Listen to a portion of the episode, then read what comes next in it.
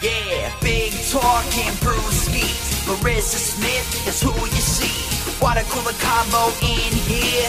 Crack a cold one, we're on the air. Big talking brewskis. Marissa Smith is who you see. Water cooler combo in here. Crack a cold one, we're on the air. Kicking back, having a few beers, we're chatting. Pull up your chair, we're all relaxing. Any subject, we never dismiss. Big talking brewskis with Marissa Smith. Comedy, sex, relationships, more. Any subject, we got it in store.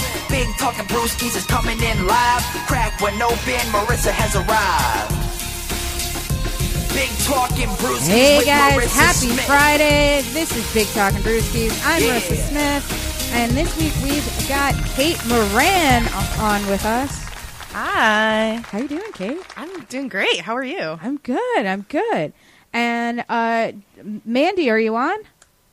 Yeah, hi guys. Hi. We also have Mandy Velez on. Hi, Mandy. Hi. So, uh, Kate, how was your week? Good, good. It's uh God, it feels long. It feels like a really long Yeah. week. I'm Yeah. happy it's Friday. Yeah, I'm definitely happy it's Friday. I feel like every every week feels long since like November. Yeah. I was like, what happened in November? Oh right. Yeah. That end of the world thing, yeah. Yeah, Yeah. that that thing happened in November. so, uh, Mandy, how was your week? um, it was okay. Um, aside from the whole political turmoil that's happening, Yeah, um, with everything. But other than that, it's all right. yeah, I hear ya. So, uh, now, uh, Kate, I know uh, you're a stand-up comic. Yeah. Uh, but Mandy, uh, you're not a stand-up comic. What, what uh, do you do? no. Um.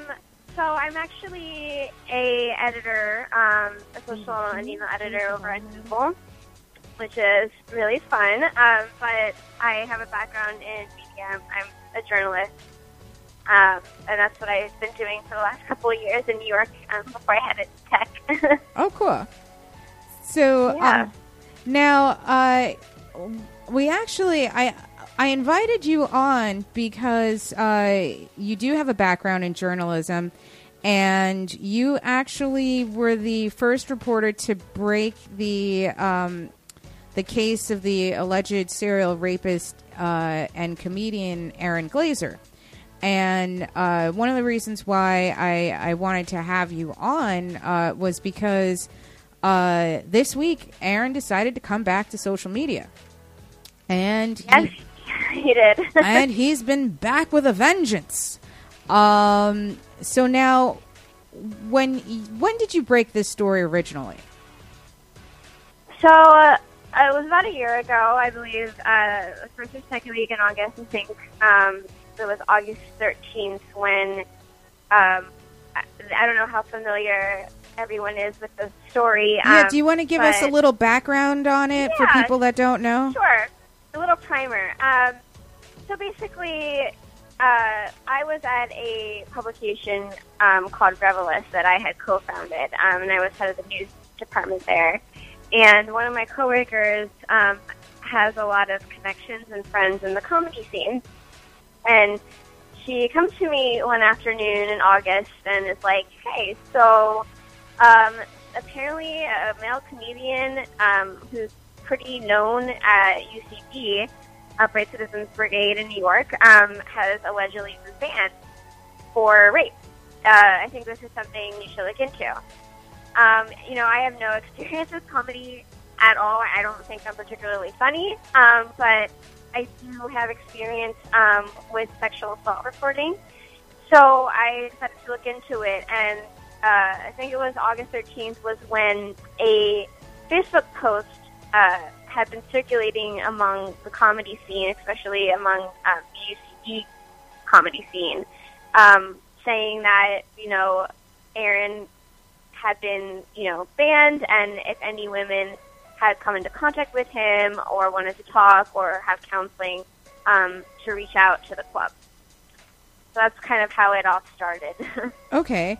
So now, um, oh, now I'm assuming that you did some research. Did you were you able to contact the um, the alleged victims of, of, of Aaron Glaser? Yeah, so um, it's a little complicated because um, the allegations say that it was uh, multiple women, um, and it wasn't just specifically um, in uh, last year. So Okay. the victim that So this I, is- the alleged victim that I was able to talk to was actually um, in contact with Aaron a couple years before uh, this had even happened and she had alleged that um, she was possibly drugged by him, but definitely um, sexually assaulted by him. Okay. So um, now, how many years prior uh, did this happen to her allegedly? Uh, prior to last year, um, I don't have the. I'm sorry, I like to remember the exact number. It was, it's been a whole year, Right. um, but I think maybe like three or four. I, but don't don't quote me on that. Um, Right. But she was in the comedy scene. Okay. um, with him. So um, she was a fellow a fellow comedian. So now she was uh, because uh, from uh, reports of this, there there's multiple women, and some articles that Mhm. I've read, uh, there's up to eight women, Yeah, I've heard eight. and uh, Yeah. so she is one of the eight. Had you had an opportunity to speak to uh, any of his other uh, alleged victims? No, um, and actually, just to set the record, um, she I she claimed to not be one of the ones who came forward um, to UCB. So there's she was actually a completely different case, and I was not able to get in touch with any of the victims. They were very um, not open to talking to the media about it. Right. Um, and even UCB had refused to um, say that they had put out the statement to, to the women to begin with. They didn't even want to um, like say that they did that. Would they admit to banning him from the club?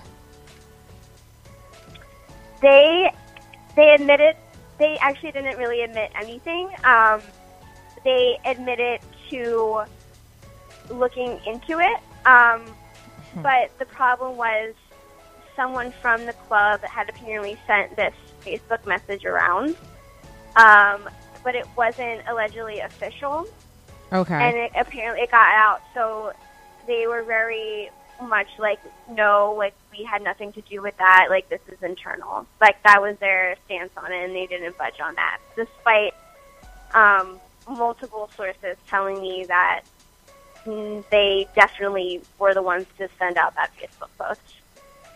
And um, now this is was this the the post that had circulated in the women's group that um, Yeah. was telling women that if they were victims to contact um, a member of uh, UCB for um, I believe was counseling.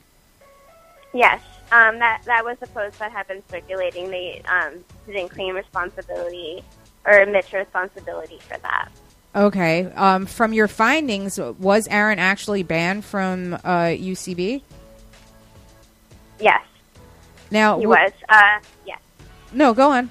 I'm sorry, I didn't mean to Um, I was interrupt you. trying to say, based on his own admittance um, of that, he had. Um, So you've spoken like, to Aaron yourself. Yes, yes, and his lawyer. Yeah. Okay, and his attorney. So, um, now, what did Aaron say happened, if anything? Um, at the time, he did not. He was not able to go into detail. Um, all he did was refute the claims, and um, through his attorney, who said that they are looking to, um, you know, set the record straight and all that jazz. Um, and that was last year. However, obviously he's back on social media, and he um, has reached out to me and other journalists um, claiming to have information um, in hopes that he can clear his name. Right. I, Um, I- but- Really? Yeah. I saw that he had a post on Facebook that said that he was looking for journalists and podcasts to leak information to. Um, I'm Yes. assuming that you are one of these journalists that he leaked information to.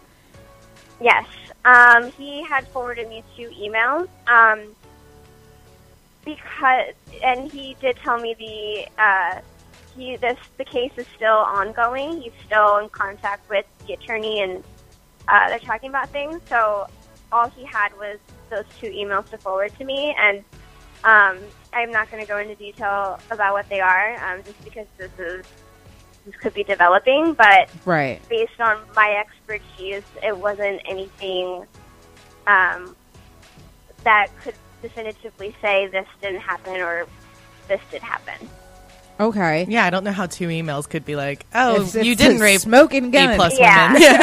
yeah, he he essentially was, from what I gathered, from what he showed me, um, I came to the idea that I think he was trying to say that people were just making stuff up, up about him, that it, it wasn't based on anything substantial. They were kind of just attacking him. Um, I don't know if that's actually how he feels. It's just kind of what I gleaned from the information that he sent me. Even if that hypothetically was true, what kind of person would you have to be to have like m- more than eight women come forward to make up these very specific allegations with times, dates, and details? Like you're that important to them that they want to take you down that way? That Well, seems In all fairness, I will say that until um, these allegations came forward, I had never heard of him. yeah, same. Um, so I don't really know that he had such a huge career that people would be interested in taking down. But I mean, you know, people do strange stuff. Um, but I don't know that, uh, you know, he definitely didn't have a Cosby type career right. that, uh, you know, people would feel the need to, like, oh, destroy him. Um, Right, and from a journalist perspective, um, you know, I on this story, like obviously, I'm very much um, pro women, especially when it comes to sexual assault. Um, on this case, I'm trying to keep my personal feelings minimal, um, just until you know we figure out if we're going anywhere from here. But I will say, um, from a journalist perspective, you know, the reason that this case was important or this these allegations were important to me to surface was because um, there has been a problem within the comedian comic scene and even in industries in general um, with sexual assault being swept under the rug. And UCB is one of the most, you know, prestigious in the country. Um, so I think if something is happening allegedly so rampant there, then it was worth um, looking into. Right now, because Totally. you bring up a really um, interesting thing, and I actually kind of wanted to talk to you about that. Was that you know you you mentioned that um, sexual assault is is is a problem within the the comedy community, and it's not just the New York City comedy scene that has been seeing this. Um, I've heard of cases in Chicago as well as L.A. of um, a, a lot of serial rapists, and uh, I don't know if this is something that is um, a problem just within comics, or does this happen with actors? Does this happen with musicians? Like, is this a problem within the arts or entertainment itself, or is or just this- the world. or you know, are we just a, mm-hmm. a, a microcosm of a, a, a bigger rape culture, or or is this a problem that male comics and some female comics allegedly don't understand consent? Um, I think you hit the nail on the head with the microcosm of a larger problem comment. Um, you know, wherever there is a group of women, or wherever there are a group of women, um, you know, there's a potential for sexual assault. Um, just because we live in a patriarchal society, you know, it's about power and, you know, how we sweep so many things under the rug, it allows for these things to keep happening over and over again. And it allows um, a lot of people, mostly men who commit these types of acts, to think that it's normal. And, you know, it's just a part of, of the scene or who they are. You know, maybe the creepy, funny guy, you know? Right, right. Now, um, almost accepted. Well, and that is truly the problem. Um, now, I'm going to try to circle back to um, Aaron's case for a moment. Uh, to your knowledge, has there been any sort of criminal proceedings? Ha- I mean, has he been charged for any crimes? Not that I know of. Um, I have looked into public records, um, and so far I haven't seen any actual charges um, that have come down, at least publicly. Um, but he did tell me that there's still something in the works legally. So I have a feeling something could brew or make itself known very, very soon about that. within the, the near future. Um, Yeah. Now, also to my knowledge, well, to your knowledge, really, has uh, has anyone actually filed like police reports for any of these attacks? Um, so keep in mind, uh, what I'm saying comes from different sources, and they, because UCB was so um, buttoned up about this case in particular, I wasn't able to actually confirm. But Okay. uh, there have been multiple sources who have said they did come forward to UCB, um, some of which made written reports, and that nothing actually manifested from that. Okay. So yeah, um, and you know, as a journalist, it makes me wonder: is that why they weren't willing to admit that they sent that email? If that was the case, Right. you know, it's like almost like is some are they trying to protect themselves? You know, like what's what's going on here? Yeah, I mean, I feel like that. It, the, this is so infuriating, and you're doing the goddess's work, Mandy. I swear. But like, I feel like what I've noticed in the dialogues that have been happening through social media, and a lot of other comedians and people who you know have commented on this situation, specifically the Aaron Glaser case, like being a witch hunt, which is so ironic to me that they use that term. Wouldn't Um, it be a warlock hunt? a wizard hunt. a wizard hunt?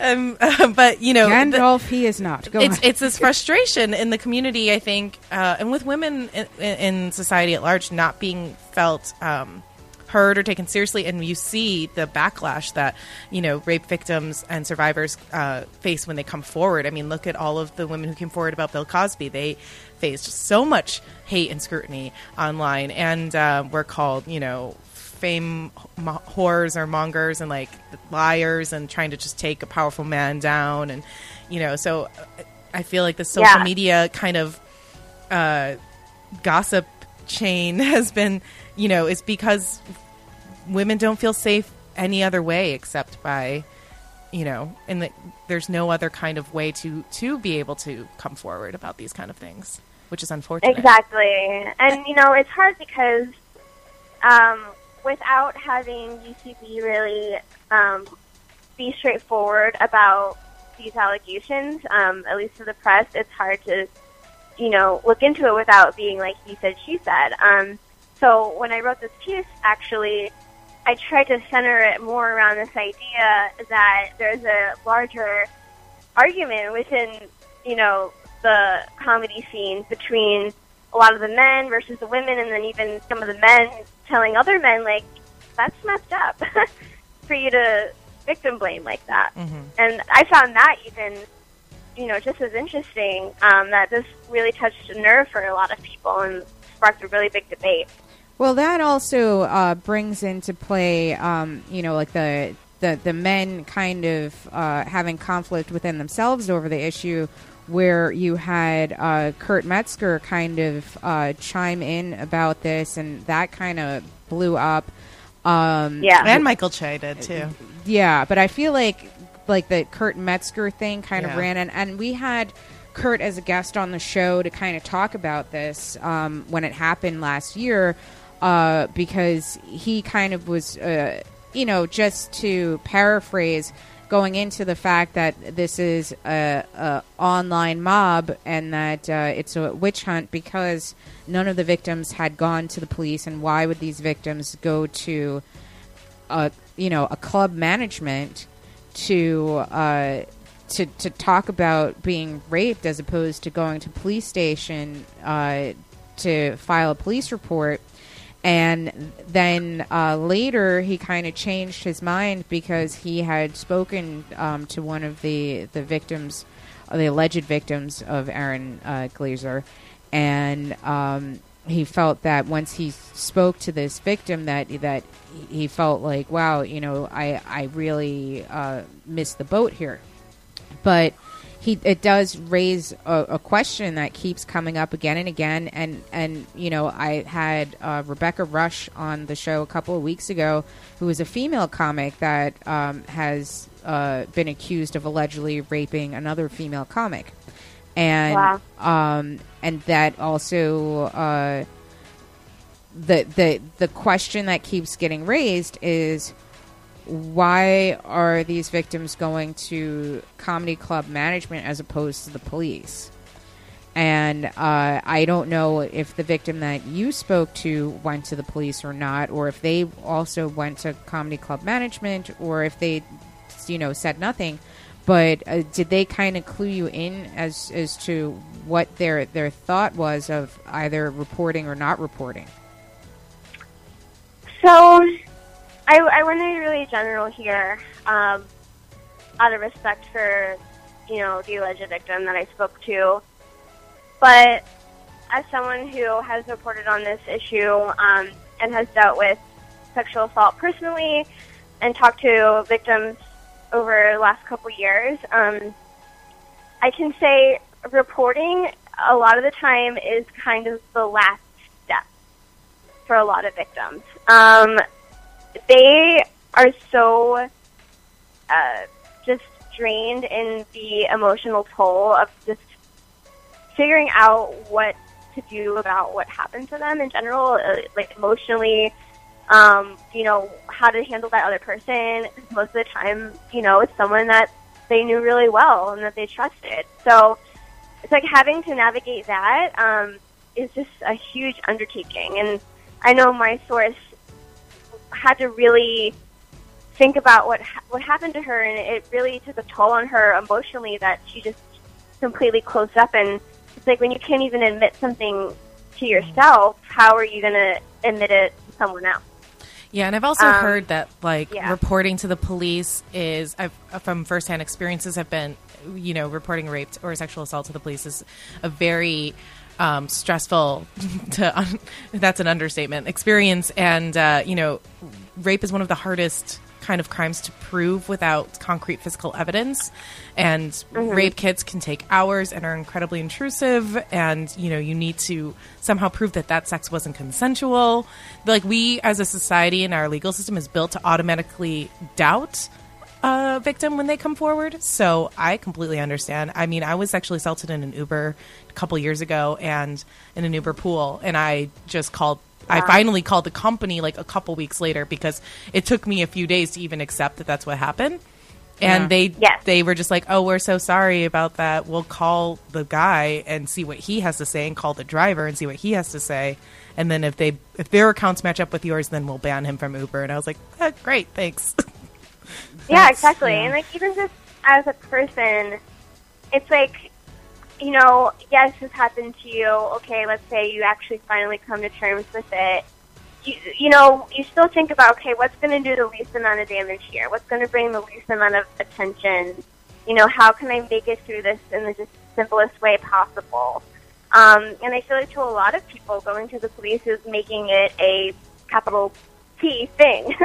Right. you know, and it's and some you know some victims don't even come forward at all.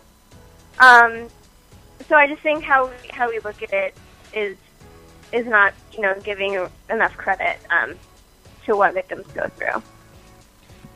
Now, um, and I know this is just uh, you know magical thinking, but like if you can, if you were to to kind of give a framework for how to correct this, like how do we fix this going forward?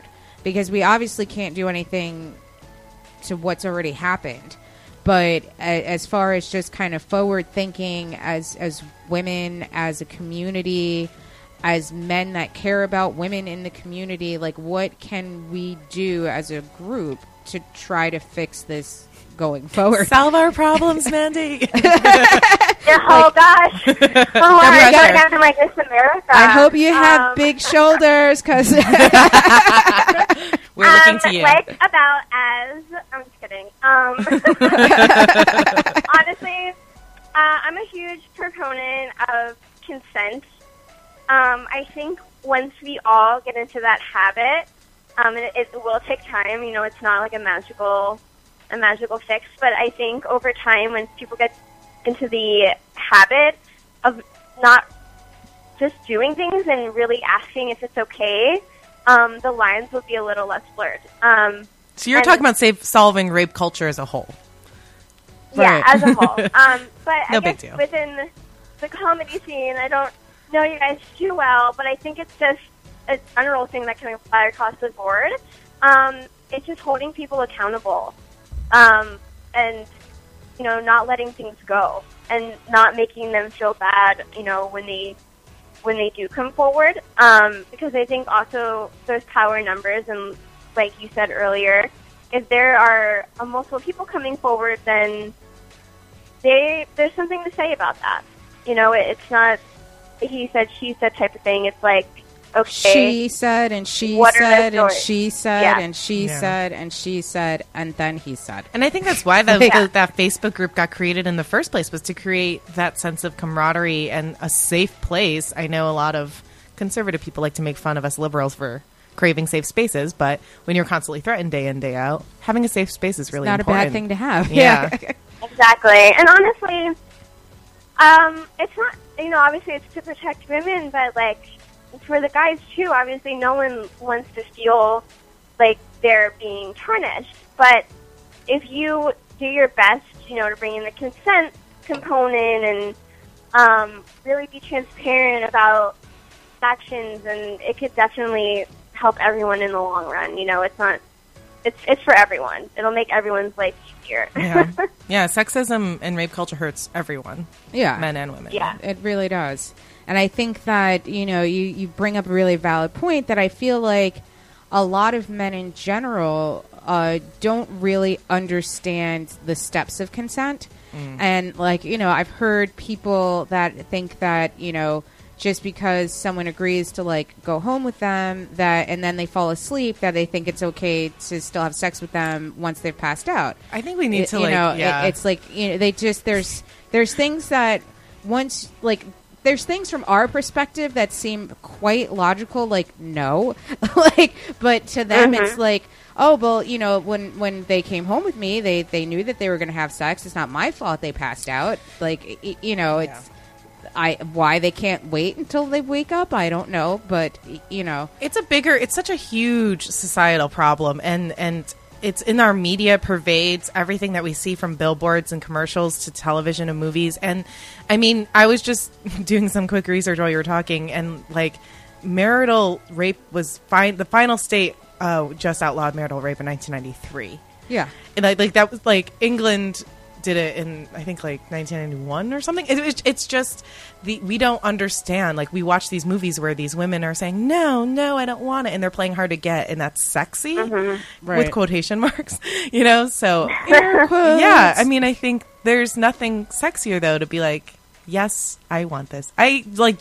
I ask my boyfriend all the time. I'm like, "Is it okay if I do this? I want to do this right now. Are you? Are you okay with this?" Yeah, same. Yeah, totally. yeah, Yeah. And I think like the um even the whole like drinking aspect of it, like hmm. for me personally, you know, when I was assaulted, it was more like, you know, we were both really drunk, but I still was like, no, no, no, but I wasn't like, no, you know, like X marks the spot, like get away.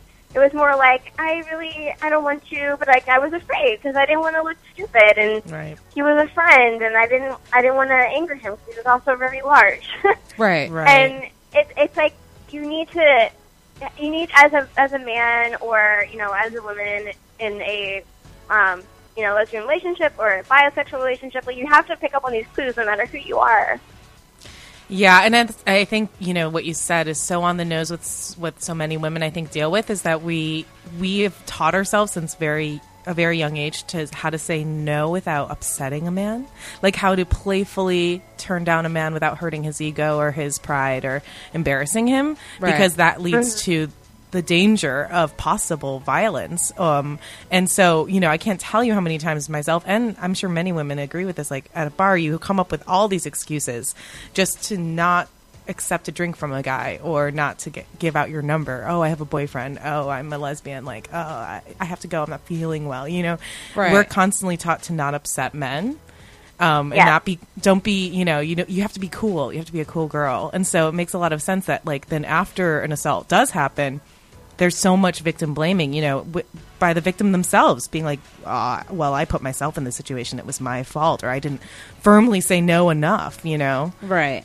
And that's all part of rape culture yeah i mean even me it was like i i only just started talking about it last year because i'm like no one's gonna believe me because i you know technically i said no but i still let him in my room you know so like what ammo does that give me you know it's just hard Yeah, but that's so that's so fucked up. Like women should be. I mean, I you know this is hyperbolic, but you should be able to walk down the street naked and not have anything happen to you that you didn't ask for. You know, like you the way, idea of women asking for something by putting themselves in a certain situation. We need to not only teach our girls how to not put themselves in dangerous situations, but teach our boys to not rape. Well, I think that that you know, I think you really hit the the the nail on the head with that. Is that I mean, not only should you, you know, in theory, be able to walk down the street naked, but you also should be able to change your mind at any point. Yes. Like, you know, it's not like, you know, maybe he's doing something a way that you don't feel comfortable with and you feel unsafe and you want that to stop. Yeah. Like, you should be able to say no at any point, and men need to understand that you can say no at any point and you have that right. And um, I think that, you know, if the situation was reversed, I mean, it's the summer. How many hot guys are walking around with no shirts on and they don't, like, expect women to go, like, grabbing them by the dick because they're like, oh, well, he had his shirt off. I mean, he's halfway naked. He wanted it. Like, you know, if they men lived in a society that women acted like men, I think that they would have a very different Yeah. viewpoint on it, you know.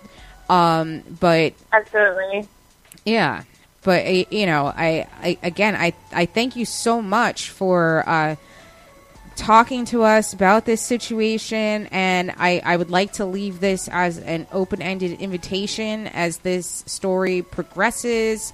Um, as it, if if we find resolution uh, to this story anytime soon, I would love to have you come back and, and talk about it. Yeah, I would love to. Um, I'll definitely keep you guys in the loop um, if there are any updates um, as we go forward. And then uh, where can I, I know that you're editing now, but I don't know if like you know if there's social media people can follow you on, read your stuff, blogs, vlogs, the whole nine. Yeah, so um, I um, I have a full time gig now uh, that's in tech, but you can follow me at Mandy M A N D Y underscore Velez V E L E Z, and um, if I happen to pick up a freelance piece, I'll post it there, and you can see and follow along. Awesome. Following you now. Yeah. Thanks so much, Yay. Mandy. All right. of course, thanks for having me. Yeah. No. Thanks so much for for joining us and and and talking about it. You were very informative. Thank you guys. So um, yeah, that was an intense one, right? Yeah. Yeah, I I don't know. Hopefully, uh, you know, I really, I hope that everything gets resolved because I feel like this has just been a year long saga within the comedy community, and you know, it was kind of mind blowing to think that like w- what we thought was eight just turned into nine in the course of two seconds of that conversation. yeah. Uh, so uh, to be updated, it's uh, allegedly nine uh, victims now. It's probably more. Oh, I mean, I'm not going to say that. I'm not a reporter. I mean, I, I I would say that logic and would would dictate that if if there was nine, there is most likely more. I mean, it's just It's logically. awful. I mean, yeah. And the, the thing is, I don't think you know. I hope that this particular case does get somewhat resolved in some way. I, I, I, I have to say I'm doubtful, and I feel like this is this this case with Aaron Glaser, and then the Bill Cosby case, and there's been a few others that have come out since then. It's just kind of the beginning of this new uh, culture where where you know I think women as a whole are starting to use technology and social media um, to be able to get their voices heard in a way that's never been Right. possible before. Yeah. So you know there is this you call out sound culture. the, uh, the Yeah. alarm in a different way because before it like you know before the internet it was just groups of friends would be talking to groups of friends and then they were playing telephone and now Right. you can have the actual messenger give out their own message Right.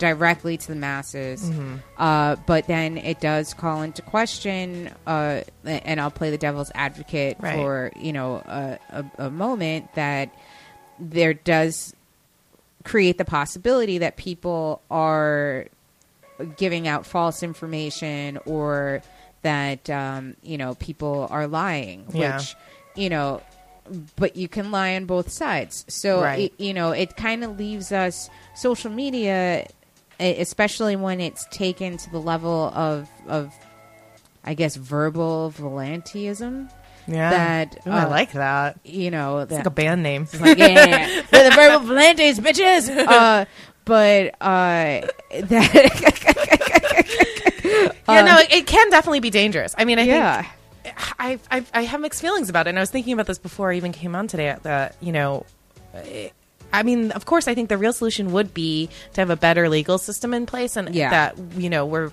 survivors and victims can come forward and press charges um, and see kind of legal consequences, um, you know, for their for the crimes. I'm, I'm I'm drinking a beer right now, guys. So my Yeah. English skills just went down the toilet. it's- it's but, fine. But uh, you know, I We drink we don't here. really have a we don't really have any other system in place right now. and then I also kind of look at it from, you know, uh, I, I I I always want to believe the victim because I know that these things happen. But then you also look at a case like Emmett Till, where just this year we found out that the, it never happened, and that the woman that ultimately got him murdered, like I don't know, back in the fifties, lied about the entire situation. and we always knew knew that it was a lie. I mean, we always knew it was a lie, but like now, now we have from the horse's mouth. No, I How did lied she about live this. with herself for that long?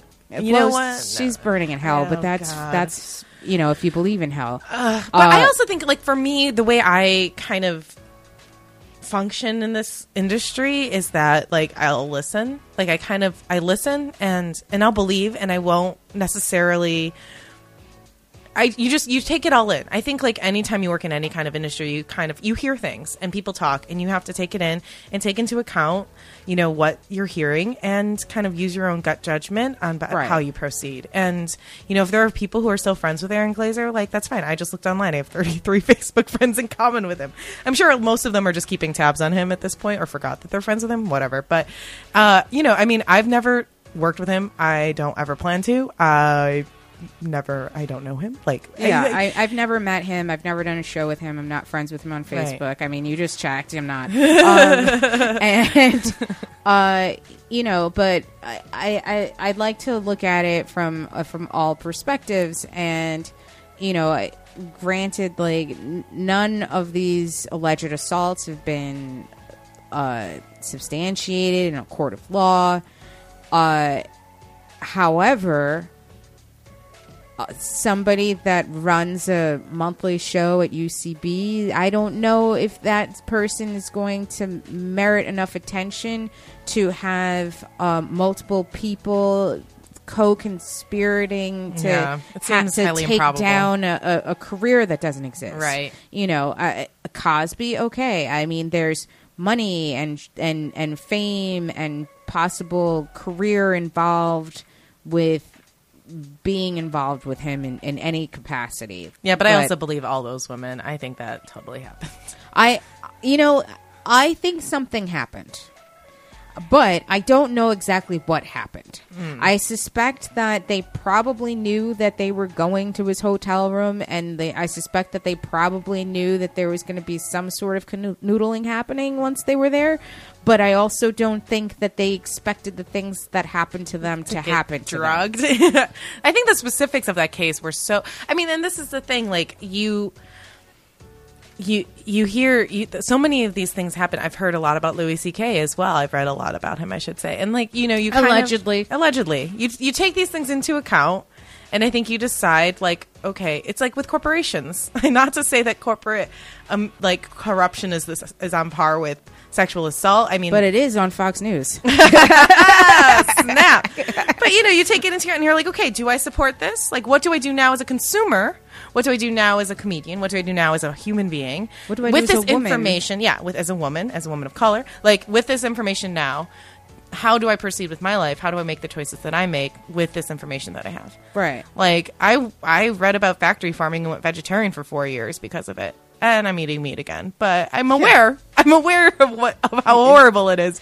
I just really love beef. But Who doesn't? it's something I have to reconcile with, you know? Like that's. I my never choice. met a steak I didn't like. Oh gosh. I mean I have met steaks I don't like, but I do like I don't know. I can. my parents like with them very well done and it's very upsetting to me. See, like, I like well done. I don't want the thing Oh still bleeding really? I see I'm with steak with a good steak I want it I want it a little bloody. I don't want it bloody. I think it's totally. I love like beef carpaccio. Like I want raw meat. ah gross. um, so now uh, I'm gonna switch gears off the steak a little bit. okay. Uh, so now, what do you feel about diversity on television for uh, women? Yeah. So I, because I've been, I have so many thoughts. We don't have enough time, but I, I've been watching. I just finished. Uh, I'm a little behind, so I finished Dear White People, and I fucking loved it. It's amazing. And of course, when I love a show, I immediately go on Twitter and then tweet at the show how much I love it, and then like I get really excited when the actors favorite my tweet. Um, but uh, I really loved Dear White People, but I had a problem with the Asian character on it. And for those of you listening, my name's Kate Moran, and I'm not a white Irish girl. I'm actually Korean American. Uh, I was adopted. Um, and so, like, I, you know, I haven't seen the show, so tell Oh. me w- So what's your beef with this and there's Asian? and there's and this is there's no spoilers. Like this is not going to Yeah. ruin your watching of it, and this is really nothing to do with the plot at all. Um, which honestly is part of my complaint. I mean, like four or five episodes in, they introduce this. You know, it's it's a it's a show on Netflix based off of an independent movie that won a ton of awards, and it's um, you know the cast is is mostly uh, young Black Americans at this very prestigious like fake university, like a Harvard type of university, and how they deal with uh, racial tension on campus, and it's so good and so well done, and all the characters are very multi multi dimensional and um, complex and they introduce this Asian character about four or five episodes in. Literally, they're like four of the main characters are at a party, and this Asian girl comes up and she's like, "Hey, I'm gonna be your catch-all Asian friend, and I'm gonna smoke some weed with you." And they're like, "Okay," and that's the entirety of her purpose. And then she's like in the series for the rest of the series as like kind of this other groupie as part of the group. Um, uh, of, the ensemble cast, and she has like a few lines about how, like, in one episode about how there's not many Asians on uh, television, and that's it. Like she's literally a mouthpiece, and I feel like the whole show was fighting about and discussing very relevant, you know, racial issues in America and how, you know, everything from police brutality to, um, you know, faux neoliberalism and uh, microaggressions and misrepresentation and stereotypes for Black Americans. And yeah, I felt like this Asian character was absolutely just a mouthpiece for like all Asian Americans and very one dimensional. I don't even know what her name was, and uh, or she had a name. Uh, and I get that that wasn't the focus of this show. Asian number one. She's just only so, only Asian. Like Yeah. she was the only Asian. She was the first and the last Asian on the show. And you know, I, Get Out was an amazing movie. I saw it in, in Harlem, and it was the best experience ever. And uh, I loved it. I thought it was genius. And they also had a, an Asian character on there who literally was just there to ask if it was easier or harder to be a black man in America. And he had a thick accent and he was Japanese and, and it was very stereotypical in a way. And I got what um Peele was trying to do with that. Like, you know, I do think that Asian American and Black American relations in this country historically have not been great. There's a lot of racist Asian Americans. Um, mostly of older generations, but definitely of younger generations as well. But as someone who, like, I personally have put in a lot of time and effort into um, promoting and um, uh, rallying for rights of all different groups, um, and especially civil rights and race is always a very important subject to me. Um, I, I, I kind of wish for that like liberal rainbow, you know, wet dream of like all the races coming together and like can we have a show? Is it possible to have a show that is smart and and relevant and poignant like and complex like dear white people but touches on you know they have a gay character in that show which i thought was really well done. And like can you also have a, a latino character? Can you have uh you know a trans character? Could you have an asian character on the show that's dedicated to mostly the black american experience that also touches on other others, you know, as well. right. Because I think, like, while the Black American experience is super specific, and definitely, I think um, with Black Lives Matters and all of the police brutality um, cases that have been coming to light over the last few years, like, very much on um, kind of the what's the word touchstone the trending point you know it's it's very Right. much on everyone's like minds right now and it's very important that we're finally finally starting to um, pay attention to these injustices like not that there's much being done about them but that's a different story you know i kind of i wish there was a little bit more We suck at, with intersectionalism as a Yeah. whole. I think that, and I'm not going to say liberals, and I'm not going to say the left, but I'm going to say um, people of of uh, enlightened characters, just because there's there's variations of it, and I think that. Um, heterosexual enlightened people suck being intersectional with like the like LGBT community. I think the LGBT community sometimes sucks as being intersectional with people of color. Yes. People of color sometimes suck with being it, like you know eh, even within feminism there's No, there's there's there's totally. there's feminism there is uh as much as we'd like to think that we are are good at being intersectional we aren't yeah um, there is definitely a white feminist agenda, a black feminist agenda, and then I'm going to say like an other feminist agenda. Um, eh, there's a, you know, an LGBT feminist agenda, Yeah. you know, uh, and we as women can't get on the same page as what does it mean to be a feminist, you know, and I'm I'm gonna have a lot of people kind of being like, "Girl, she didn't," but I'm going to, and it. you know, personally, for me, feminism is not about not being called a whore. I don't care if somebody calls me a whore. I want to make the same money a man does. I want to be, able, you know what I'm saying? Yes. Like, I I don't want to be charged more because having like ovaries is a pre-existing condition. Yeah. you know, like I don't want to be charged more for deodorant. I feel like you're asking for a lot, Marissa. y- You know what I mean? Like, but like to me, like the least problem is a guy calling me a whore. Like I, and Yeah. maybe it's because like I've never had a guy call me a whore, but I feel like if you have men calling you a whore, you need to deal with better men. Yeah. like that's a, a that's a life choice on your part to be dealing with these like trifling ass motherfuckers. Yeah. like uh, th- I don't need a whole um distraction from the actual problems of not being able Right. to get good health care that people in the medical community don't even know how women have heart attacks Yeah. that be, because people are so focused on oh my god because i had sex with a hundred man, men they called me a whore it's like well you know something mm, it's you're you're not the virgin mary but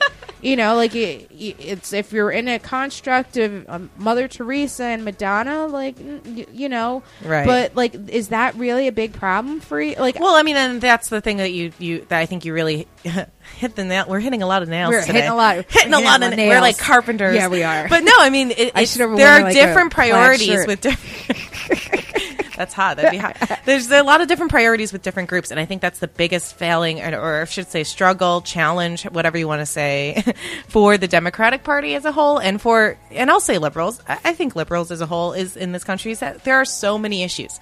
There are so many issues, and we're comprised of so many different groups who have so many different experiences. And the problem with politics is that it's the personal made public. So you're trying to t- to like pass laws and bills based on someone's very personal, emotional experience that applies to all people. That's practically impossible. Right. So no wonder we are always at an impasse, and no wonder politics is so out, outraging for so many people because this is about our lives. And so it's so easy, I think, for people to be like, "Well, no, I don't experience this. I don't know what you're talking about. I want this solved. I want this."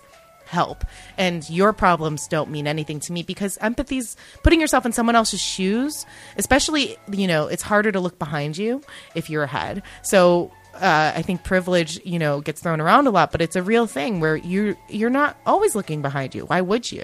Right. You're only looking ahead of you to see what you're lacking. So, uh, you know, I think there's a lack of kind of uh, awareness and and empathy and and listening. I think you know I don't know what the solution is, but I definitely think like I've definitely had to bite the bullet several times in, in online conversations. and Been like, you know what, I'm really woke, but I was maybe wrong on that point, and you educated me on that. And thank you.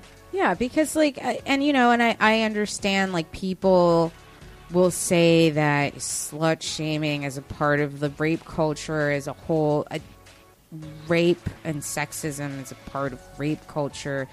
Like I. Like I just like I feel like this is millennial bullshit, and I just can't get my head around it. But like to me, it's just kind of like, you know, something.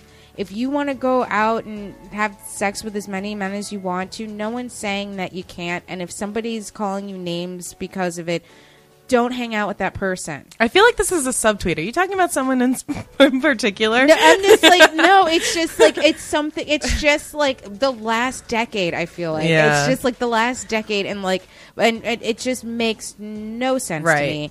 And like, I don't think that we need. Like to me, that's like that's an anti-bullying campaign. Yeah. that's not really rape culture. Well, I mean, that's the thing. It's all it is all related, but we can't. We have too many issues. Right. It's a it's a catch twenty two because we have so many issues that need work, but we also have too many. Where the more conservative parties, they're very united. They want you God know and less guns. gun. Con- yeah, exactly. Well, yeah, exactly. They want God and guns. That's it. and that's it. And that's very easy to rally behind that. Yeah. Where when you have such a diverse intersectional group um, who all want different things and all ha- come from different socioeconomic backgrounds, like and races. I mean, forget it. It's and then you add in sexuality and gender fluidity, and God, it's like it's overwhelming. A- And no wonder people get upset at the quote unquote PC police, or they're like, but you know, it is. I I I want to spill some wisdom on you guys because I have this theory. Okay. Because what you were saying about how getting paid the same as men, I mean, I think you know, you know how there's been experiments done um, where women of color have, uh, or men of color even have, like sent out resumes with maybe a traditionally uh, Black American sounding name, um, and then send out the exact same resume with a more traditionally white American sounding name, and how they were got called in for interviews of with the white name versus the black name, Right. um, there was an experiment That's done. why our parents gave us resume friendly. Yeah, I know. I fool so many people. Although you know, I'm like the I'm part of the quote unquote model minority, so I have it's a different experience. Um, but like. Uh, God, what was I gonna say? Oh, there was this experiment back in the '90s, I think, um, where this young girl, this young black girl, uh, went around with a Barbie. I don't know if you remember this. She went around with two Barbies, a black Barbie and a white Barbie. Yeah. And a, one had a princess dress on, and one had like kind of shitty rags on. And she went around and asked everyone in the public, just random people, like, "Who do you think's prettier?" And recorded those results. Smart ass girl. I'm so jealous she did this experiment and I did it. But then she switched the outfits and and and to see what they said. And I, I honestly They don't always rem- pick the white dog. yeah, of course. Yeah. Yeah. I yeah. And um but I think that all of every problem our country has comes down to money. I think that the whole pro quote unquote pro life, anti abortion um uh, stand is about money when it comes down to it. Because at, like the girl project we know that when you invest in young girls when you give them the power to access education and um, sexual and, and physical health um, when they have the ability to choose what their life is, communities thrive and flourish. And uh, you have less teenage pregnancies, less disease. Um, you have women reaching higher education, bringing more value into their communities. And to me, I think, and we're getting political here, but I don't care. The Republican Party is about keeping the rich rich and the poor poor. And the best way to do that is to make sure that those under the poverty line of all races, honestly, because we I've heard a lot about the white working class this past couple years. Uh, you know, keeping them away from birth control is one of the best ways to keep them poor. By not allowing women to access reproductive health uh, resources, you keep them exactly where they are. Well, it's interesting that you bring it up because um, a, a new uh, trend in sexual assault is stealthing. And uh, stealthing Yes. is Yes. uh, basically um, when a man will remove a condom while having sex with a woman. Yep. And a lot of these alt right and neo Nazi groups are like, like really uh, mandating their followers to do the stealth thing because they want to further populate the white race. And Because they're in such danger of getting wiped out. Yes, uh, Yes, that's yeah, exactly what we're occupying they're our time trying with. to to combat white genocide Yeah. with stealthing. White genocide is Yeah. such a hilarious term to me. Uh, so you know, if you want to combat white genocide, you just start raping more. That's Yeah. just how you do it. And that's the thing. I'm really glad that this is now considered sexual assault because it is. It's a it's lying and it's dangerous in so many ways. I mean, one of I I've actually been sexually assaulted several times and one of the times was this guy like I wanted to have sex with him. I asked him if he had a condom and he was like, "No, I don't." And I was like, "Oh, that's too bad. I guess we won't have sex tonight." And then he con- proceeded to still have sex with me anyway, and that was like so not okay in my book. I mean, I was a little too coked up for to say no at the time. oh, but those are dark days. Anyway, Yeah. but you know, like that that is absolutely irresponsible and deceiving and yeah, and there's awful. a lot of states that are are are, are making stealthing a, a sexual crime. Yeah. uh, which it should be because you didn't agree to that. right. Um, but uh, we're gonna have to wrap this Yeah, segment okay. up. I don't know if you need to go or not. If you don't have to go, you're more than welcome to stay and hang out. I'm gonna hang Um, out. All right. Listen to Um, this white guy talk. Yeah. So, uh, uh, but uh, before we go and we start the next segment, Uh, where can everyone follow you on social media? Check out your your amazing show. Uh, Yeah. how can people find you? Uh, so I host a monthly show at QED in Astoria every second Saturday of the month called The Revolution, because existing as women and women of color or trans individuals is purely just a revolution in and of itself. Uh, so our next one's August 12th at 7.30 p.m. And you can um, check out my stuff at katemoranproductions.com and Twitter, Instagram is kickasskmo. There you go. Yeah. So uh, we're going to take a quick break, you guys, and we will be right back. This is Big Talk and Brewskis. Hey ladies, I'm trying to get right. Real dogged up, real fancy. I'ma look like a pinup tonight. Stuck the night out right, pre-gaming with my ladies if I might. Let me puff on that hookah, let me sip some wine like I'm out of date, pin up on my dress so tight. Tonight I'ma drink my sorrows. Tonight I'ma smoke away all my stress. Yeah. Me and my girls about to act the hotness. Pop 15 bottles and excuse the hotness. Uh, straight looking cute. All them looking at the they, they could get the boo. Noche de mujeres, see I get a clue. Now duck face girls, it's a photo shoot. It's time to warm my body.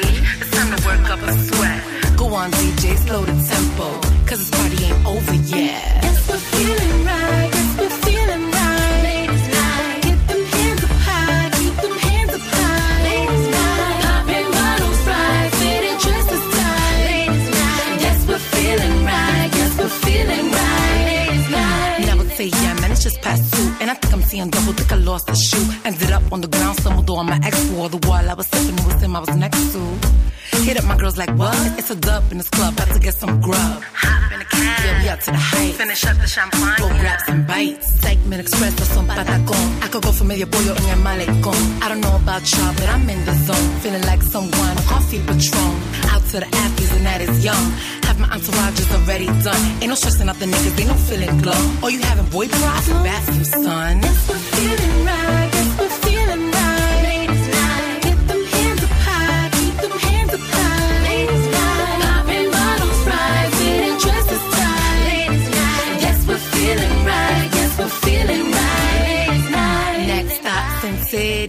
About to see all them biddies. Divvy up these dollar billies. Throw it in the air like Diddy. My, so pretty. These strippers so ditty. These fellas are frisky. It's the life of New York City. Hell of a night, we gotta do it again. And we ain't gonna stop till it's 6 a.m.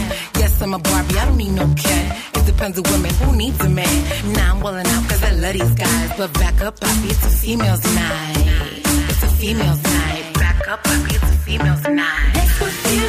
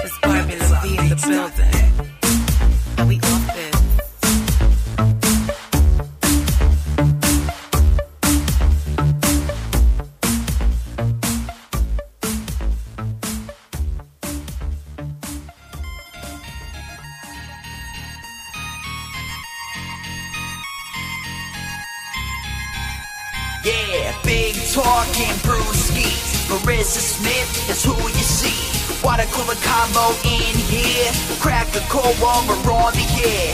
Big talking brewskis. Marissa Smith is who you see. Water cooler combo in here. Crack a cold one, we're on the air. Kicking back, having a few beers, we're chatting. Pull up your chair, we're all relaxing. Any subject, we never dismiss. Big talking brewskis with Marissa Smith. Comedy, sex, relationships, more. Any subject, we got it in store. Big talking brewskis is coming in live. Crack when open, Marissa has arrived. Big talking brewskis with Marissa Smith. Hey guys, happy Friday. This is Big Talk and Brewskis. I'm Marissa Smith. We're back, you guys. We are back. We've got uh, Kate Moran back with us. I'm still here. She's still here, you guys. it's because Marissa brought beer. Yes, I, I did bring beer, and we are joined with JL Covan. Hello. How are you doing, JL? I'm good. How are you? good, good. So, Thanks like, for having me. yeah, thanks for doing the show. Um, so I I don't know if you guys uh, does he's sitting down, but he's it's quite a tall man. Uh, how tall are you? Six seven. Six seven. Okay. All right. Because I was just like, yeah, I, I don't know where he begins. um. So, uh, j- how was? Because I was like, you walked in, and I was just like, oh, he's so Wait, gonna I'm hit. sorry. I, I was distracted for a second. You're six seven. Yes. God bless. That's- yeah, because like when he was walking in the door, I was like, "Is he gonna make that?" I don't like. wait, are we still talking about rape? Like, sorry. like, um, but uh, yeah. So now, how was your That's week? often when I come into a room, I just hear rape and I go, "Huh? Somebody call?" Ghostbusters. Uh, He's kidding, everyone. He's kidding. Please don't ban Yeah. him. you know, I've already done my stealthing for the day. So, yeah, you know. yeah. You know, he- he's got a two stealth minimum. Uh, Spit out my beer. so, how was your week?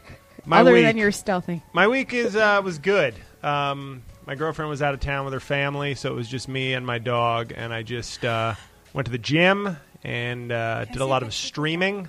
Yeah. and I, I thought this is the life. This is I feel like like a side piece, like with a wealthy benefactor. I was just like I'm just getting to the gym, getting in shape, watching shows, hanging out with my dog. It was nice. It must be like if it had like a, a sugar mama or something. Yeah, exactly.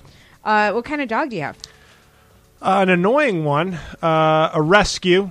Okay, so I don't. I mean, it's adopted. I didn't rescue it. they Uh, they have baggage. Yeah, and I thought it was funny. Like my last my last girlfriend had a lot of had some issues, and I thought I said to myself, "All right, I'm done. I'm, I've, I've learned a lot, and I'm gonna uh, you know my my girlfriend is a, a very normal, pleasant person."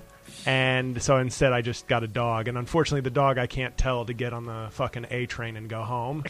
when it acts wrong, it's just like, well, I've got you for another twelve to fourteen years Yeah. with your issues. But she's a mix of all sorts of stuff. She's cute though. What kind of issues does she have? Uh, she's afraid of everything, and I, I thought it was it was odd when I got the dog. They told me after I got the dog, they were like, and she's a little afraid of cars, and I was like, well, was was somebody living on the on like a highway in Los Angeles not available? So you thought Midtown Manhattan is, the, is the second best option for a dog afraid of cars? She's afraid of men, and I thought, well, good. to- I guess Shaq wasn't available to adopt, so they said, how how how about just the the largest man you'll ever see? Yeah. Uh, so it's she's very sweet, but it's just you know it's a tug of war three times a day to walk her because she just hates the city. Yeah. And my girlfriend's like, we should move, and I'm like, I'm not moving for this dog. I will I will Lena Dunham this dog before I change my life for this dog. This dog should appreciate what it has. It was homeless in a trailer park in Tennessee two years ago. So if my home is not good enough, it can go fuck itself. Wait, but I love it. But where, I love it. Where did you good dog. adopt her from? Uh, the South. There's like an No, underground but railroad. what rescue? Uh, it was it was a golden retriever rescue. It's called and the they- Tubman. yeah, Tubman's pups. Um, but it's true. A lot of my friends who've ha- who've gotten rescue or adopted dogs, uh, they come from the South, and I feel like that's like a psychological war the South is trying to play. Like, all right, you may have won the They big just war, bring their shitty dogs up but, north. but we'll ruin your life, like like death by a thousand paper cuts. Yeah. with our terrible dogs we've mistreated.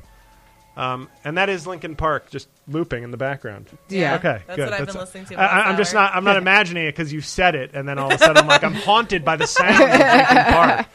I hate the people who say Yeah. Linkin Park sucked. By the way, No, I get it they were great It, it, for what they were. for what they were. They, they it was a certain style, and, and as somebody who's an avid weight room attendee, it's it serves its purpose. It's good weight room. I, music. I always work out to Linkin Park. I go. do. I do. But I mean, I don't really do weights, but like, I, I, I need it to like do that extra elliptical. Sure. You know, but like, you know, it makes you angry enough. Yes. Like, you know, you're just like, ah, I can do 10 more minutes. Exactly. Like, exactly. Good. I'm Yeah. glad you said that because that's But, how I uh, felt when when he passed. I was like, yeah, yeah, that's too bad. in peace. yeah. There, it's great angsty music too. and- Oh yeah. no, it totally is. Um, I, it you know, it's not the same as like uh, I don't know. I always feel like my my number one angsty song is "Zombie" by the Cranberries. Like that is like you know like the angst uh, like anthem, but. It, it definitely I feel like it, it gets that more of like male angst or something. Like you know, you need the yin and the yang of angst. Yes. but it's I- like yes. teenage male angst. I feel like is Linkin Park. I got to see that's the problem. I feel like emotionally I'm stunted because I got into Linkin Park in law school, which is very weird. Uh, but that's what like I was always a little behind all my friends and their musical taste. It was like in college, I was like, "Hey guys, you like Limp Bizkit?" And they were like, "We're listening to Bruce Springsteen." Like, we're even though we're prep school kids, uh, we, we're listening to Bruce Springsteen because we want to understand the working man. and then I get to law school, I'm like, "Ah, Linkin Park, all right." And then like in my 30s, I'm like, "Bruce Springsteen, not bad." Yeah. That's hilarious. I'm just picturing you like wa- like studying your law books, like in a suit, listening to Linkin Park. Furious. Yeah, that's amazing. that's amazing. So now, how big is this dog?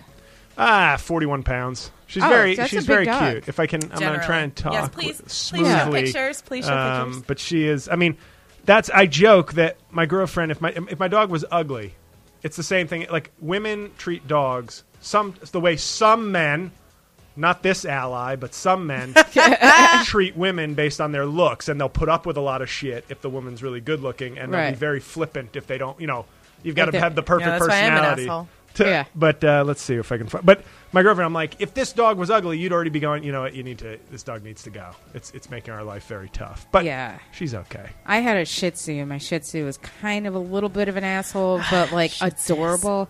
Like, you know, these Shih Tzus are so Shih cute. Tzus are so cute, It's and they're just like such they just look at the, and, Yeah. but like they're little assholes. But you're just like, ah, you're so cute. Yeah, I actually You used get- to foster dogs for Badass Brooklyn Rescue, and they rescued primarily from the South. They Oh, could really? only well, the, Mm-hmm. so the reason that I think New York City rescues mostly rescue from the South is because in order to rescue from local, like from New York, you have to. Uh, oh, my yeah. god! Sorry, he just showed a picture of this dog. That is a gorgeous dog. She's really yeah. She no. is She's a cute gorgeous. dog, yeah. I, I joke. She has no golden. We did a DNA test. Sorry to interrupt, but we No. did a DNA test to see like what percentage golden retriever you sent her she to was. like 23 and me, like Yeah. ancestry.com. in a box, The just all dog. of her. Just packed her in a large brown That's box. hilarious. Um, she came back very scared. Uh, but I, uh, we did the, the DNA test, and I was like, all right, let's see what percentage golden retriever, because they thought she was half golden retriever. Zero golden retriever. and I said, you goddamn fraud. I wanted a golden retriever. You're zero percent. Is it a little pit so bull? what else is she? Yeah. She's there's uh there's Australian cattle dog, beagle, and chow were the three dom- predominant. uh. No wonder she's got issues. Australian cattle dogs and and uh, beagles Chows, are. yeah. all of those dogs There's are high our issue maintenance. chows. But I'm sure she has siblings that didn't come out as cute or golden looking that are Yeah. that are no longer with us. Yeah. Oh, that's They're sad. they're listening to Linkin Park in heaven right Oh now. man, you are Lincoln just. Park in the farm. I thought my segment was a downer. Oh no! I was just going to say you have to have a you have to be a five hundred one c three. You have to have official nonprofit status in order to be a rescue for dogs in New York. That's why they take it from the south because you can just have an LLC. That's Uh-huh. some really interesting legalese for you guys. Well, there you go. Uh, so now, uh, I, I don't know. Did, did you guys listen to this whole uh, Scaramucci rant? Yeah, um, I listened to him on CNN and I read I read what he had uh, said to Ryan Lizza. Yeah. so, uh, if, if, uh, so you don't. Okay. No, I stopped watching the news uh, November 9th, 2016. Okay. You've missed a lot. You, you've missed a lot. um, trans people can't be in the military I'm on. anymore. I'm, I've binged. I feel like I'm on season 938 of Trump on CNN. um, Like, I watched 19 episodes. I can't. today. The news makes White me House, poop. the I real world watch it. edition. Like, Right. It's like I. It's more like Survivor. yeah. It's it's Naked and Afraid. It's been crazy. So uh, he told this reporter he's not like Steve Bannon. He's not trying to suck his own cock. A White House official, which I think is funny because you'll have Did he legit say those words? Yes. Oh, yes, on He the said record. cock three times, and I think fuck and bless this fucking country. like ten times within the same interview. Oh man. Uh, but His then wife filed for divorce today. By the way, that's a real. I Really? just, I just got an update on my phone. Scaramucci's wife filed for divorce. She said she was tired of him trying to get so close to Trump. oh my god. Uh, Family values. d- well, y- you know, it the, especially that kind of family. I feel like it is like you know the the the Sopranos of the White House. Uh, you know the deal. Like I feel like he would just Yeah. tell his wife, "I have a side piece." You didn't know? yeah, it's it's just like listen. You knew I took the job. that there's things I was gonna have to do that you weren't gonna like, but you don't care when you get in the minks, right? So shut up, you fucking whore. Like I just, I don't know. It's really And that was just him talking to Steve Bannon. Yeah. and come on, can St- like does he honestly think Steve Bannon's sucking his own cock? He can't even see his own cock. I know. like it's like ridiculous. That's not- That yeah. man- like, can you imagine like throwing up that like white lump of flesh to try to find his dick? Oh, he hasn't God, seen his dick please. since '82. That's awful. It's That was a good year, though. It's a great vineyard. Um, but uh, it's crazy. So uh, I, I I I follow you a little bit on Facebook. I know you do uh it's some impressions. Uh, so uh, can we hear a little bit of your Trump? Yeah, sure. Uh, let me tell you something. Scaramucci, okay, I love Steve Bannon, okay, he's really good people, okay, really smart guy, runs Breitbart. One of the best, I think, one of the best media, you know, basically the only non lying media out there is Breitbart. But we had to get rid of Rance, okay, with a name like that. I can't have a guy like Rance. Rance sounds like a rodent running around the White House. So we got rid of him. He's a really terrible guy, but he's good people. I love him. And now we've got John Kelly, General John Kelly. I mean, this guy, I have so many generals. You'd think I'm a pussy because I surround myself with so many tough guys, but I'm in fact the toughest. Okay, I'm actually probably, you know, other than maybe Eisenhower and Washington, maybe the toughest president we've ever had. Okay, you don't need to go to war to have great war experience. And now we're going to have John Kelly running things, chief of staff, probably the best chief of staff ever picked, I think. Wow. Awesome. I'm That like, was my, I'm like having like PTSD flashbacks. I know. It's just like, oh my god, how did I let the orange man? You in guys here? have to watch this the the video feed because that was he also got the hand gesture sound Yeah. perfect. No, that's awesome. Yeah, my Like, hands shrink during the telling. That's how authentic. You have to like wait, and you're like, hand shrinking. That was amazing. Oh, That was really you. good. The problem, and when I do that on stage, I get a lot, a, lot of people laughing. But then sometimes you have people who aren't laughing, and they come up to me after sta- on, after the show, and they're like, "I couldn't la-. like that was just like it was it was creepy." It's too And upsetting. I'm like, that is a good compliment. I will accept that as a reason for not laughing. Yeah, it's like I'll accept creepy if you're not laughing. Otherwise, what is your problem? It's um, amazing. Yeah, it's it's crazy. But I, you know, this whole thing, it's like, I mean, there's so many levels of wrong with with Trump and his administration. But this Scaramucci business pisses me off in the fact that like how many rooms have told you that you had to go clean, and it's like you have this like White House official saying cock and fuck like in an, an interview Yeah. with the press, and we can't say like anything and like it, you know what I mean? It's like how are we held to a higher standard than the White House? Like I just it it boggles my mind. because it's called modern presidential. Okay, read up on it. That's a thing now. Yeah, it's called bullshit. And Mm-hmm. These are And- terrible. It's it's just these are. I just the problem is these are these are people, both Trump and his people that follow him and support him. I think they don't. Ha- they don't really know anything about the history of the country or why a free press is important, why the institutions of government are more important than the people in them.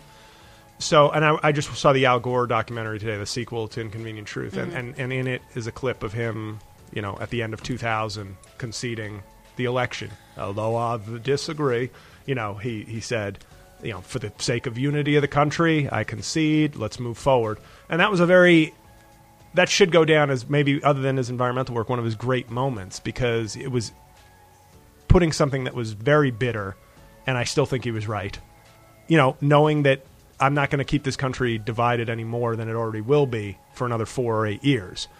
And I feel like Trump, that would never enter his mind to do something like that. Like on the smallest things, he's petty and resentful Oh, because he doesn't he doesn't care beyond what is happening to him, for him, about him. So Well, as a politician, aren't you supposed to be a public servant? Like that's the definite. That's like another like syn- synonym. yeah, yeah. But he's a celebrity. He's Yeah. not a politician. No. Well, and I'm I and I'm going to disagree with with the fact of of of Gore that being one of his shining moments because I honestly feel because and I was I voted for Gore. I worked on the 96 Clinton campaign. Like I'm I've been a Democrat my entire life. I come from like five generations of Democrats. But I feel that had he fought harder then, that we wouldn't be in this situation now, and that I think that the Democratic Party always goes the high road. When they go low, we go high, and we get fucked every single time. Melania Trump said that, right?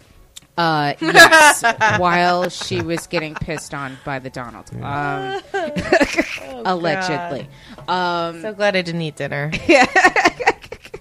Uh, Gonna get drunk over here. yeah, we're. j- I'm just gonna drink m- way the next four years. Um, but I guess I'll have one. I feel rude not yeah, having them. you do whatever Drink, you drink, like. drink, drink. We're- There's no pressure here. Peer pressure. Um, but I just kind of feel like w- when he did that, that he kind of set this precedent that the Democratic Party is a bunch of pussies. Like I just kind of that's that's how I feel, and that we're not going to fight for our convictions, and that we're just going to let the right roll over us, and they can play whatever dirty tricks they want to, and we're just going to be, you know, try to to perch on the moral high ground instead of getting down and dirty and and you know really getting into battle. Because in this particular case and and I kind of feel the same way with Hillary that she won the popular vote that I feel like if if she demanded like you know well we need recounts there's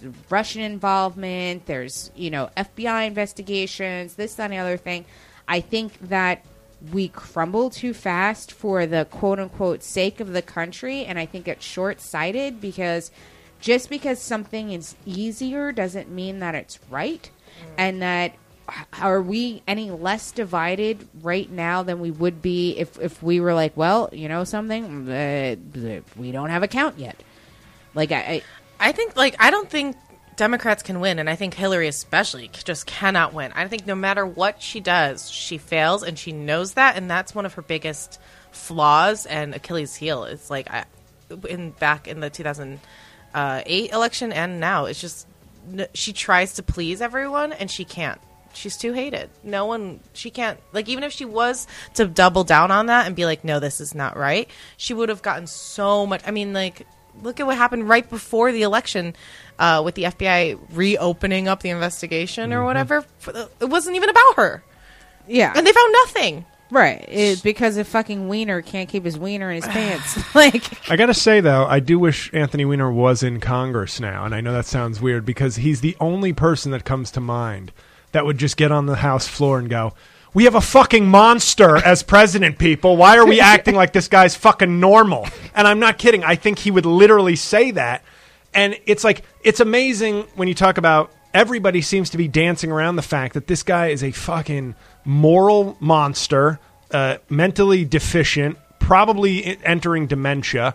Just there's literally he's the dream team of worst characteristics you could have in a leader, right and everybody's just kind of hoping that we like sur- like He's Republicans are hoping to survive like, him. Yeah, like genetic recessive material yeah, he's. I feel like we should just lean in. Let's just like burn it all down. Let's just like burn the whole thing down and we can rebuild again. Let, All right, maybe this is what we Sarandon. need. It's just like blow this whole thing up. Well, you know what? I tried. I canvassed for Hillary. I phone banked. I like really cared about this election because I kept thinking I about like my lesbian and gay and trans friends, my Muslim friends. I was like, we cannot validate the white supremacy that this country is. LGBT people. And he said that at the convention, and people were like, that's the first Republican ever to say that. And it's like, okay, and he's governing like, you know, Pat Robertson. So who gives a shit? Yeah. I, and meanwhile, he has a literal Nazi in his cabinet. Like He doesn't honestly. That's the thing that's so funny. Not, I guess like Stephen Miller? he doesn't care about any of these issues. He doesn't care. He just wants power and money. His And honestly- issue is Donald Trump. yeah. He That's doesn't. it. He didn't even want this job. He just wanted better ratings, or he just wanted his own television. His 11 year old son wears old man New Balance sneakers. I mean, that's a man who doesn't care about his family. So why should we think he cares about the country? That's only because he can't tie the laces. By the way, Barron Trump is going to be about 6'11. That kid is built like Ke- a white goober Kevin Durant. Like he I just think he's in for a like as the son of a monster, you wish he would be like if he turns out to be a de- like somehow by a miracle of miracles like a decent person, you want to be like five five and like anonymous. Like you don't want to be my height and the and the son of Hitler. It's like there he is. There's Barron. I see him in his size 16 New Balances. What a monster! I, I you know, I, I kind of feel like a, a lot of people are just like, uh, you know, Barron has to be off limits. He's 11 years old, and hey, he's 5'11. That's all, as, as soon as you I- I reach mean- 5'10, you're on limits regardless Wait, of is age. he really five eleven? He's a tall. I don't know how tall he is, but he, his mom look this up and right now. look at a picture of them walking. He's Yeah. just in sneakers. He's he's I would guess five nine minimum, which is really tall. But I feel like every picture I look at him, he looks like he's getting like closer and closer to like Joffrey from from Game of Thrones. Well, that's the like I just I I think that it's either that or the kid who was breastfeeding his mom at ten years Yeah, old. Like, exactly. it- it's, Yeah, it's, there's it's- one it's or the one other. or the other. be. This Yeah. isn't Jon Snow being raised in Trump Tower. yeah no that that's Tiffany. Um, who's going to Georgetown Law. So now I will be only the second most disgraceful uh, alum of that school. it's it's crazy, but it's I I don't know. I feel like I think Trump's going to give him like a hooker to sacrifice on his 18th birthday. Like it's just he just looks like he's going to be This an is how. Grandpa Fred did it, okay? Right after he attended the KKK rally, okay? Just attended, okay? Just as a guest, was not a member. Don't listen to the fake news. And then he brought me a hooker, okay? And, you know, I had my way with her, pleased her a lot. She said it was the best ever, and then we buried her in the Giant Stadium. because that's how you do it. No, you're right. So I just did some googling, and apparently Barron Trump's height is a popular subject. and they do guess that he. They don't know his exact height, but they're guessing about five eleven. You're right. Yeah, Holy shit! I know height. Yeah, you do. Okay, I, I Yeah. brought in an expert. He's uh, ten, and he's five He's eleven. 11. I was five six when I was I 10, like- to put it in perspective. Really? And that's really tall. Yeah. Yeah. So just to put it in perspective. I'm five three, and I'm twenty nine. I feel like there's. that's that. I feel like that's a, a disorder. Yeah. I, After well, like 23, though, your age doesn't matter for height. Okay. You're not Yeah. still Well, growing. I didn't have to age myself, I guess. Oh, whatever. I'm younger than all you motherfuckers. Uh, yeah, that was a great decade. Um, so, uh, but like, 20s are the best. Ugh, I'm so glad they're almost over. Are you kidding me? 20s suck. Well, based Can't on what I my 30s. based on what I heard before, maybe maybe in your case, but uh, 20s, 20s rocked for me. Shade, dude, shade. When you're He's- six seven, you can only throw shade. It's a height joke. he Wow. is the shade. High five that. um, yeah, I don't know. He Can you just, do another impression? I'm sorry. Yeah, yeah. Do you do other impressions? I do, but here's here's one of the problems is that the Trump because I've been doing it so much has started to like literally like Infiltrate infect all other your other impressions. impressions. People are like, when you said that, it said, you kept you kept saying "believe me" during your impression of Biggie, and it's like, uh, oh, that that was definitely Trump seeping in. I'm trying to th- like. That's the problem with it. I tend, I do have a lot of impressions, but I tend to just move from one to the next, and then like do it for, you know, Whatever. Yeah. Wait, three months. You can do Biggie? Yeah, Can you do? Can you just try though? Yeah, yeah. Let me dust it off. Oh, yeah, man. I don't give a fuck, motherfucking Trump. Okay, Trump came to my building, told my mother get the fuck out. I said, "Fuck you, Trump."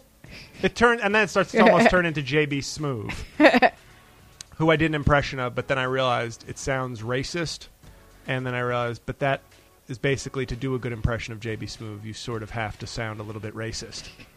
you have to sort of degrade black people to do an accurate impression of JB Smoove. So well, it's, it's a tricky like, tightrope. Are, uh, are are you a uh, a biracial person? Mm-hmm. So I, I guess you can say that half of you is not being racist, Right, Okay. but that that Irish half is very racist. I've often, Yeah, I've often that Irish half is being racist as fuck. But yes, you know, I've often fine. said about my mom. I said it, it, my mom is white, but it was kind of like being raised by a black woman because she was the main breadwinner. She married a black man. And she said the n word a lot, so it felt like having a black mom. That's hilarious. I want to meet your mom.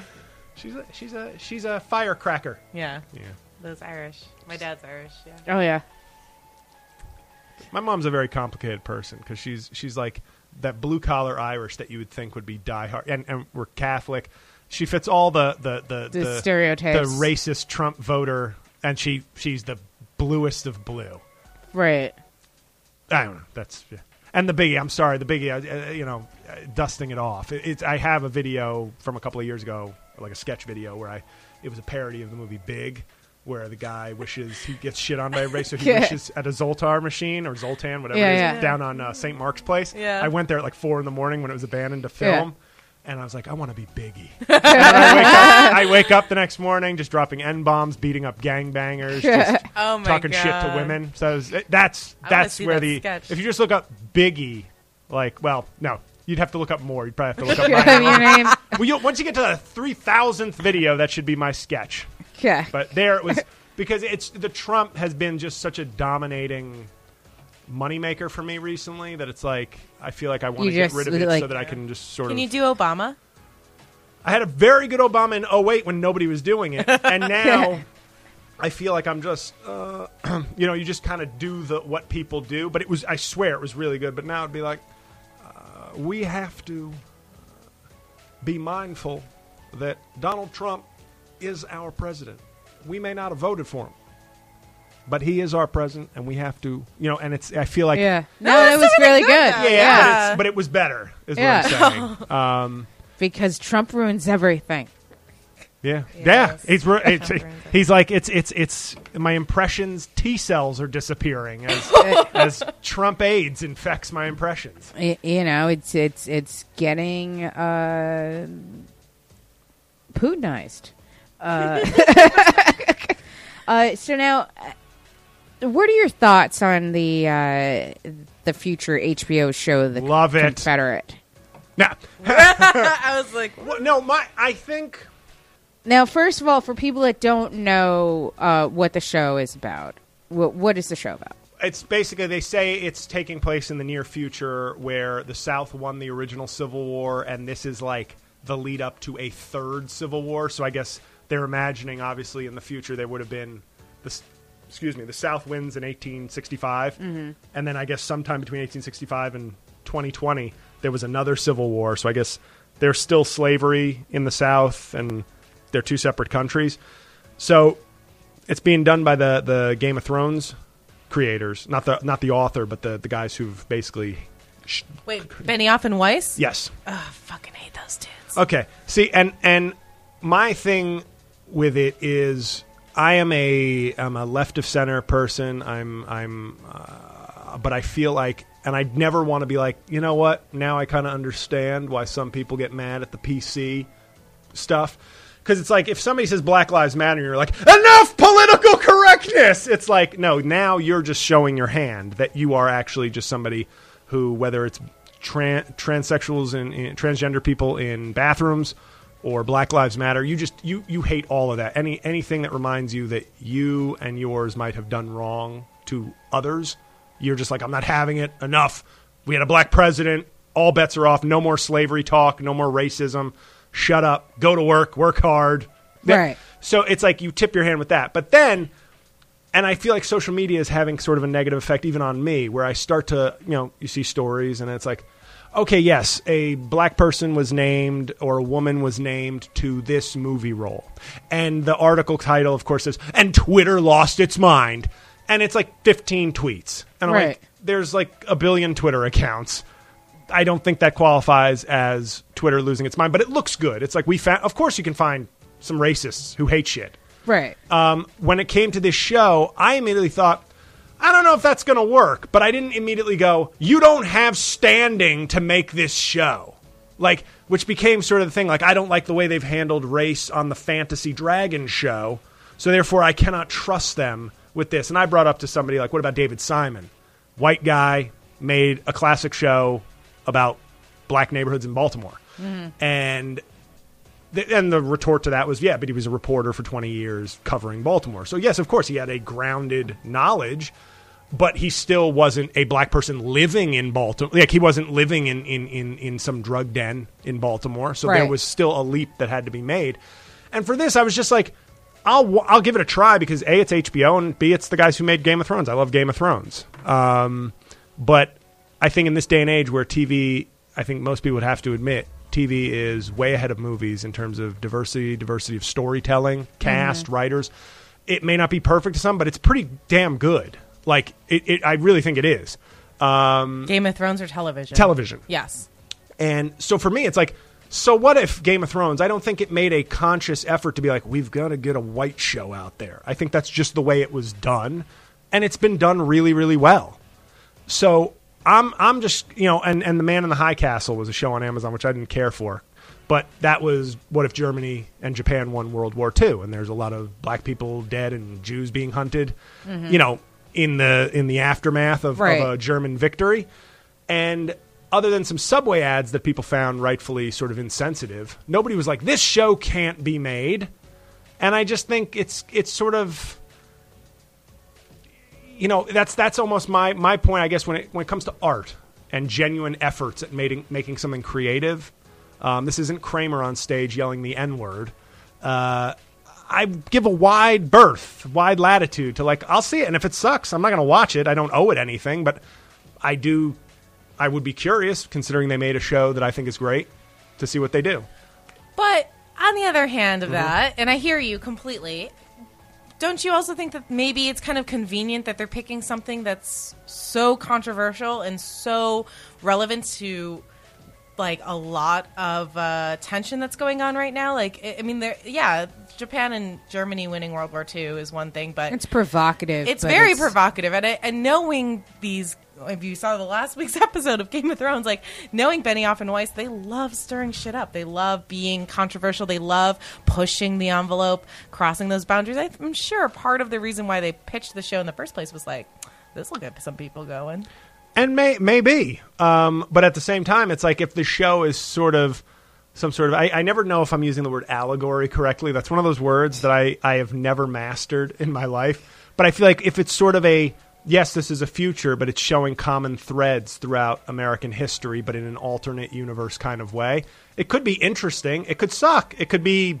mishandled but it could also be good art. I think that it's you know, and I, I really don't know much about uh, the story because I, I I just basically like read a headline and I was just like, oh fuck that. Um, but uh, to me, I just feel at this point it's it's just being um, a provocative capitalist.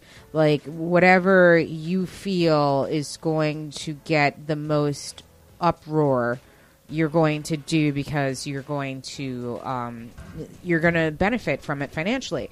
Um, I just kind of and and I'm a I'm a huge fan of Game of Thrones. I I, I like the show a lot.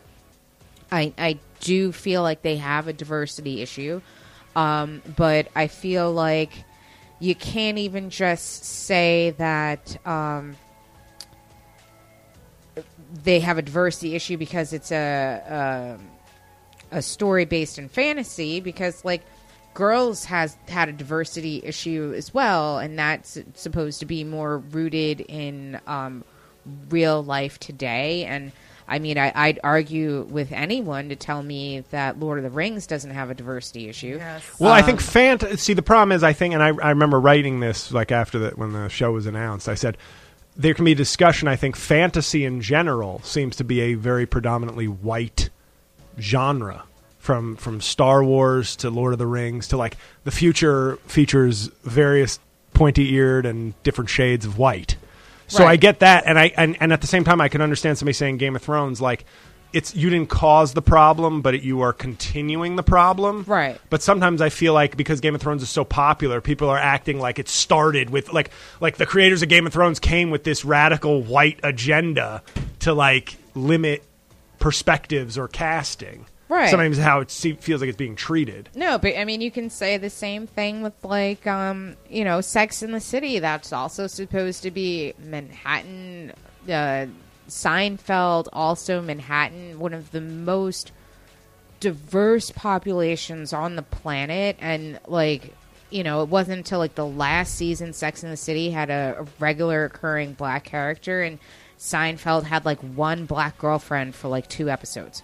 Um, so I feel like television in general has a diversity issue, but I feel like But I would argue, sorry to interrupt, but Yeah. my thing with those shows and having grown up in New York, going went to private schools in New York, and seen a lot of my friends, female and male, gravitate back to like you can go to a college that promotes diversity and like I have friends of different stripes, but that's also I think a function of me having my background and you know I think I, I, I could point to all sorts of things in my background, whether it's where I've worked, what I do, uh, sports I've played, like that have just brought different people into my life. But I see it. I have seen it a lot. Like I have friends, some of my closest friends.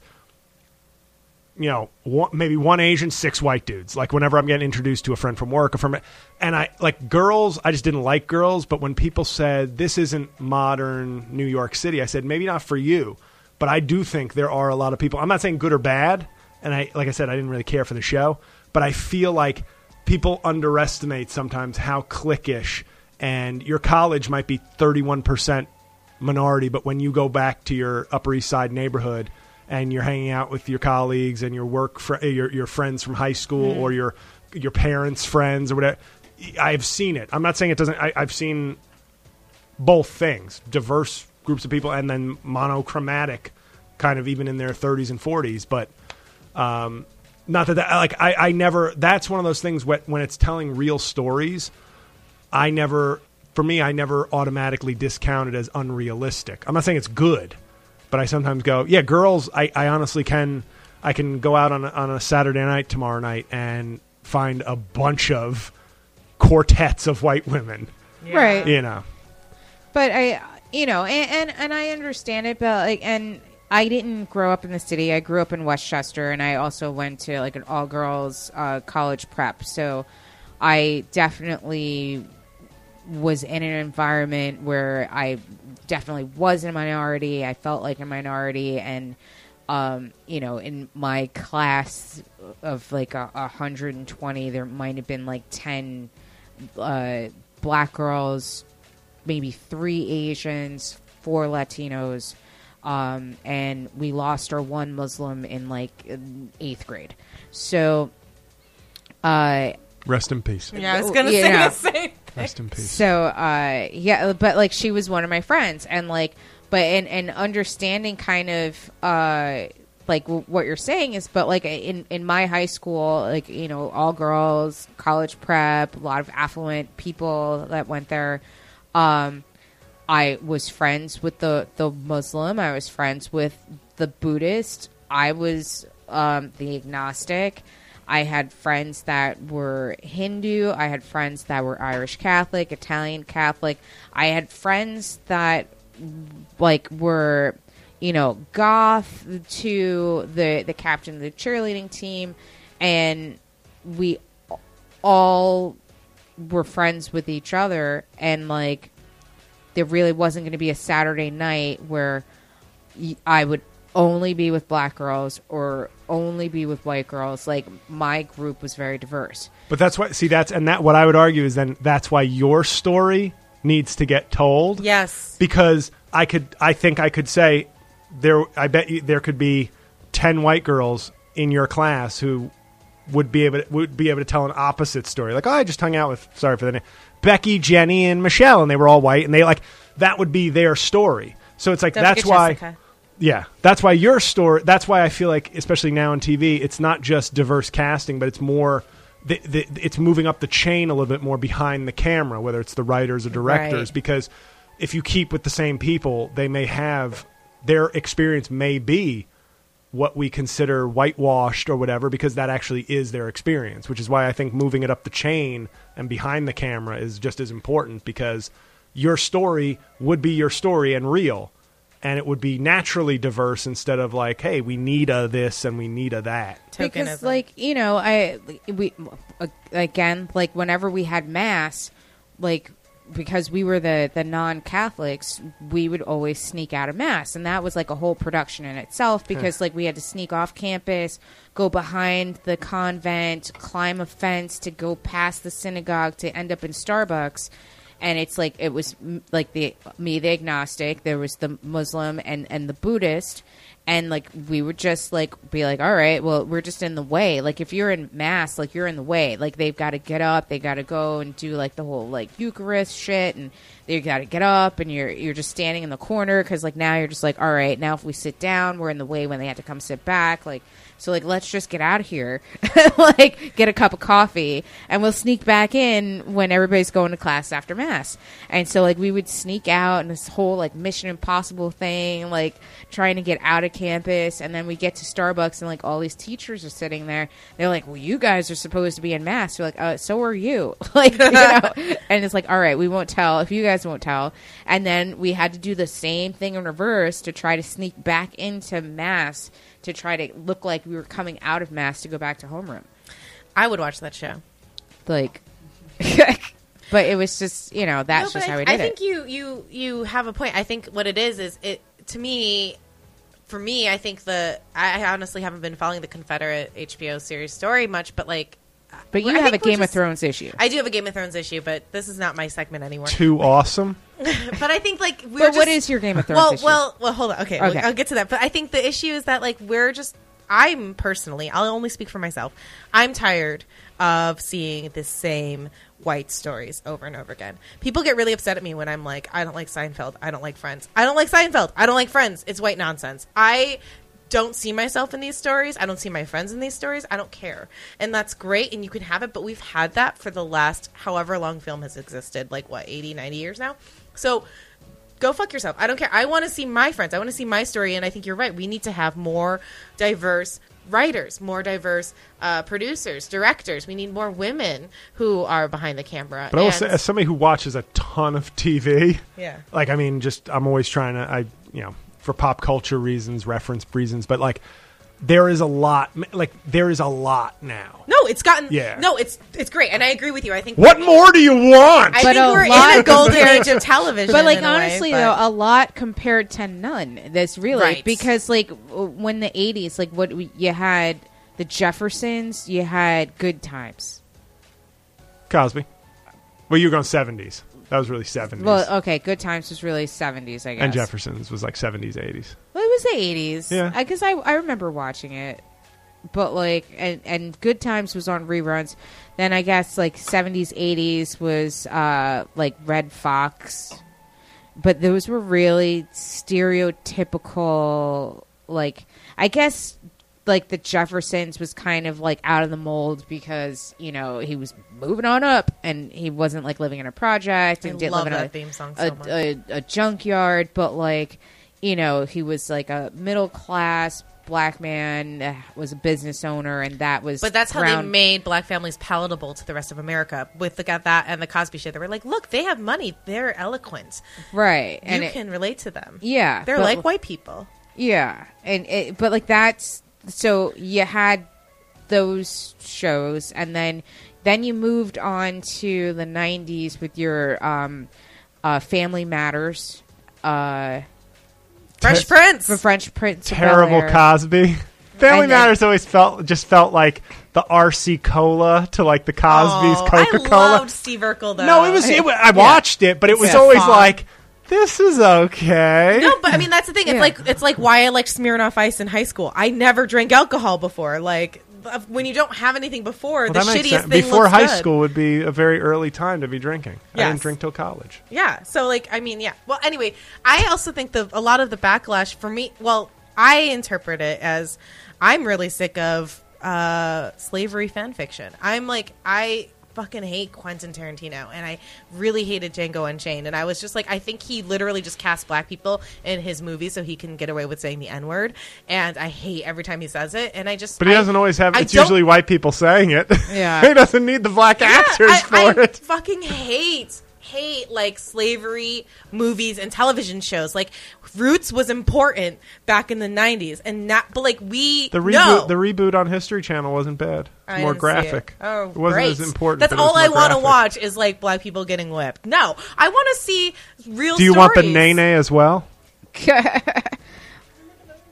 Because Because you're like my Ed McMahon. like You've been my Ed Yeah, McMahon. I've I heard your like- like laughter on the side the whole time, so I was like checking to see if I got another I think chuckle. you wanted His phone, it sound. almost- you know, you got to keep up with it, see, David. Quentin Tarantino is one of those. See, when it comes when it comes to art, I actually like Quentin Tarantino. I do. I think he makes like Django Unchained. I loved. I thought that movie was awesome. Like I know there there are problems, and I he he he clearly loves the he loves He's Uma so Thurman's feet. ass. He Yeah. loves Uma Yeah. Thurman's feet and the N word. Those are I like just- two of his favorite so things. you want to but- know uncomfortable? I saw Django Unchained with my mother. Okay, and because like she wanted to see it, and I was like, all right, I'll go see it. And so there's that scene where like Jamie Foxx is being like held by his feet upside down, and he's naked, and then they like kind of like have a close up of his junk, and then they start pulling out, and that's when you realize that he's like upside down and naked. And so, like, I don't remember that part. Maybe I should watch this again. there, I, I will. This is ingrained in my memory, and You sure this I- wasn't booty call?